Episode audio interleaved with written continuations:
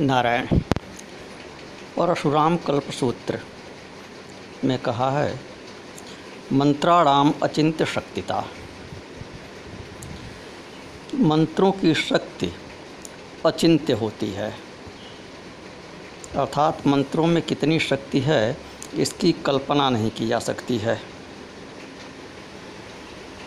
मंत्र में अपार शक्ति है। मंत्र चिंतन का विषय नहीं है। मंत्र तर्क का विषय नहीं है। मंत्र मनन का विषय है। इसे गुरु से प्राप्त कर, जानकर और अभ्यास करके अनुभव किया जा सकता है।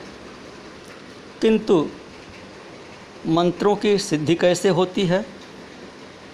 इसके सहकारी कारण क्या हैं? केवल जप से मंत्र सिद्ध नहीं होता है। और अनेक बार पहले बता चुके हैं कि पुस्तक से देखकर मंत्र जपने का कोई अर्थ नहीं होता है। बहुत बार विपरीत प्रभाव ही पड़ता है। बिना दीक्षा लिए पुस्तक से देखकर मंत्र जपना बहुत बड़ा पाप कहा गया है। वह मंत्र आशीर्वाद के स्थान पर अभिशाप देते हैं। तो कहे, मंत्र सिद्धौ सहकारी कारणानि क्या क्या हैं? संप्रदाय विश्वासाभ्याम सर्वसिद्धि।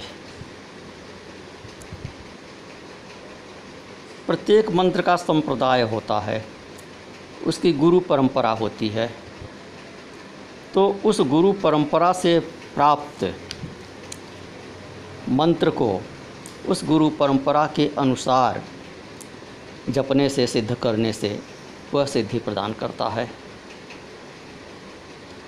इसलिए कहा संप्रदाय विश्वासाभ्याम सर्वसिद्धि। इस संप्रदाय और विश्वास से सब प्रकार की सिद्धियाँ प्राप्त होती हैं। संप्रदाय का तात्पर्य मंत्र देने वाले गुरु की परंपरा से है।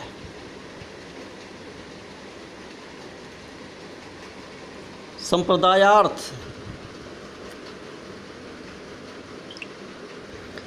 मंत्र, गुरु और इष्ट की एकात्मता से भी है। जो मंत्र में, गुरु में और इष्ट में अंतर समझता है, उसको सिद्धि नहीं होती है। जो इष्ट है, वही मंत्र भी है और वही गुरु भी है। तीनों को समान महत्व देना है। तीनों में से किसी के प्रति भी यदि अश्रद्धा है तो मंत्र सिद्धि नहीं होगी। इसी को और अधिक पुष्ट करते हैं एक अलग सूत्र के द्वारा। विश्वास भूयिष्ठ प्रामाण्यम। कि मंत्र सिद्धि में विश्वास की अधिकता ही सिद्धि का प्रमाण है। तो मंत्र में अथवा गुरु में अथवा इष्ट में शंका नहीं करनी चाहिए। जब तक कि कोई स्पष्ट प्रत्यक्ष,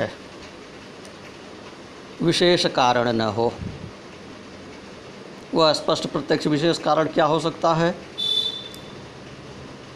कोई ठग गुरु मिल गया, कालनेम गुरु मिल गया तो वहाँ तो अविश्वास करना पड़ेगा। किंतु यदि ऐसा नहीं है तो अल्प योग्यता अयोग्यता, कम योग्यता के आधार पर, अधिक योग्यता के आधार पर एक गुरु की दूसरे गुरु से अथवा एक विद्वान की दूसरे विद्वान से तुलना करके उसमें अश्रद्धा नहीं करनी चाहिए। इसे गुरु वर्ण कर लिया, उसे वर्ण कर लिया, उसमें पूर्ण श्रद्धा रखनी चाहिए। वर्ण करने के उपरांत तुलना नहीं करनी चाहिए।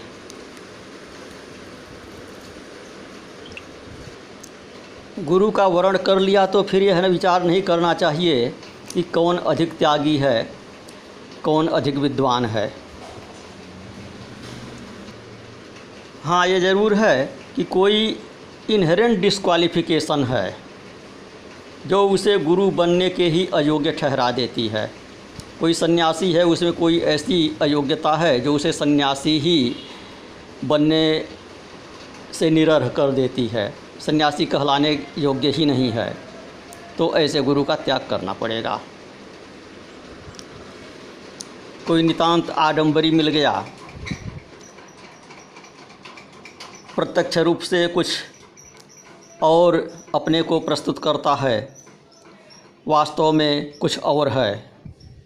प्रत्यक्ष में विरक्त वैरागी के रूप में अपने को प्रस्तुत करता है और वास्तव में वह गृहस्थ है। जीविका का साधन बनाया हुआ है।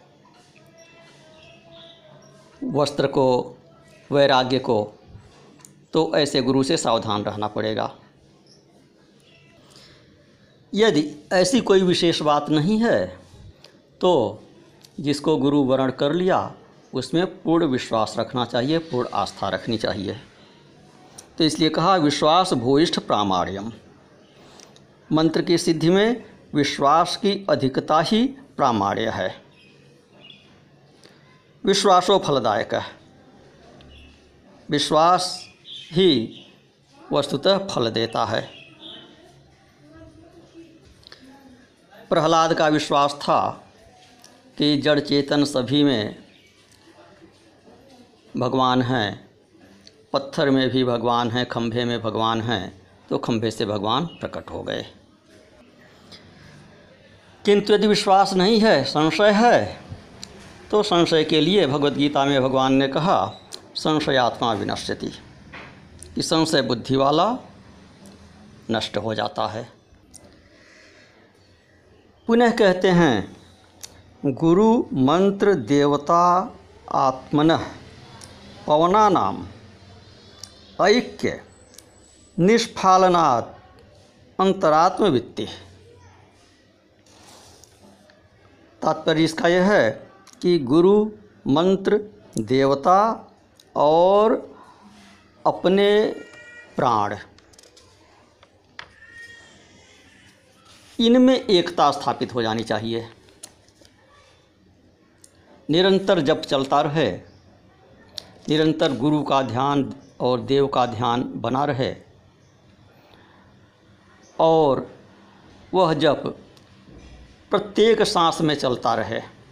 प्राणों में रच बस जाए, जबकि प्राणों से एकता हो जाए। प्राणों की गुरु से एकता हो जाए, इष्ट से एकता हो जाए, मंत्र से एकता हो जाए। तो गुरु, इष्ट, मंत्र और प्राण, इन चारों की एकता हो जाए तो मंत्र सिद्ध होता है।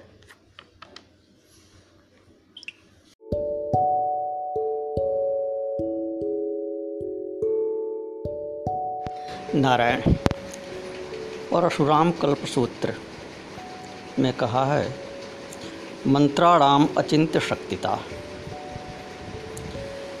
मंत्रों की शक्ति अचिंत्य होती है। अर्थात मंत्रों में कितनी शक्ति है, इसकी कल्पना नहीं की जा सकती है। मंत्र में अपार शक्ति है। मंत्र चिंतन का विषय नहीं है। मंत्र तर्क का विषय नहीं है। मंत्र मनन का विषय है। इसे गुरु से प्राप्त कर, जानकर और अभ्यास करके अनुभव किया जा सकता है। किंतु मंत्रों की सिद्धि कैसे होती है? इसके सहकारी कारण क्या हैं? केवल जप से मंत्र सिद्ध नहीं होता है। और अनेक बार पहले बता चुके हैं कि पुस्तक से देखकर मंत्र जपने का कोई अर्थ नहीं होता है। बहुत बार विपरीत प्रभाव ही पड़ता है। बिना दीक्षा लिए पुस्तक से देखकर मंत्र जपना बहुत बड़ा पाप कहा गया है। वह मंत्र आशीर्वाद के स्थान पर अभिशाप देते हैं। तो कहे, मंत्र सिद्धौ सहकारी कारणानि क्या क्या हैं? संप्रदाय विश्वासाभ्याम सर्वसिद्धि। प्रत्येक मंत्र का संप्रदाय होता है। उसकी गुरु परंपरा होती है। तो उस गुरु परंपरा से प्राप्त मंत्र को, उस गुरु परंपरा के अनुसार जपने से, सिद्ध करने से वह सिद्धि प्रदान करता है। इसलिए कहा संप्रदाय विश्वासाभ्याम सर्वसिद्धि। इस संप्रदाय और विश्वास से सब प्रकार की सिद्धियाँ प्राप्त होती हैं। संप्रदाय का तात्पर्य मंत्र देने वाले गुरु की परंपरा से है।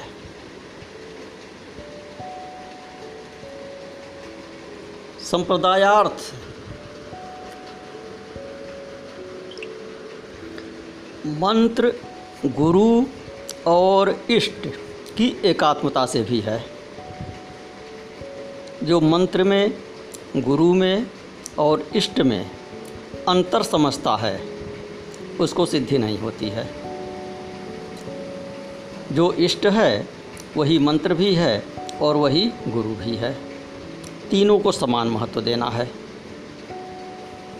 तीनों में से किसी के प्रति भी यदि अश्रद्धा है तो मंत्र सिद्धि नहीं होगी। इसी को और अधिक पुष्ट करते हैं एक अलग सूत्र के द्वारा। विश्वास भूयिष्ठ प्रामाण्यम। कि मंत्र सिद्धि में विश्वास की अधिकता ही सिद्धि का प्रमाण है। तो मंत्र में अथवा गुरु में अथवा इष्ट में शंका नहीं करनी चाहिए।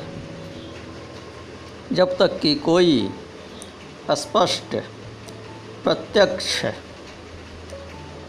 विशेष कारण न हो। वह स्पष्ट प्रत्यक्ष विशेष कारण क्या हो सकता है? कोई ठग गुरु मिल गया काल नेम गुरु मिल गया तो वहाँ तो अविश्वास करना पड़ेगा। किंतु यदि ऐसा नहीं है तो अल्प योग्यता, अयोग्यता, कम योग्यता के आधार पर, अधिक योग्यता के आधार पर एक गुरु की दूसरे गुरु से अथवा एक विद्वान की दूसरे विद्वान से तुलना करके उसमें अश्रद्धा नहीं करनी चाहिए। इसे गुरु वर्ण कर लिया, उसे वर्ण कर लिया, उसमें पूर्ण श्रद्धा रखनी चाहिए। वर्ण करने के उपरांत तुलना नहीं करनी चाहिए।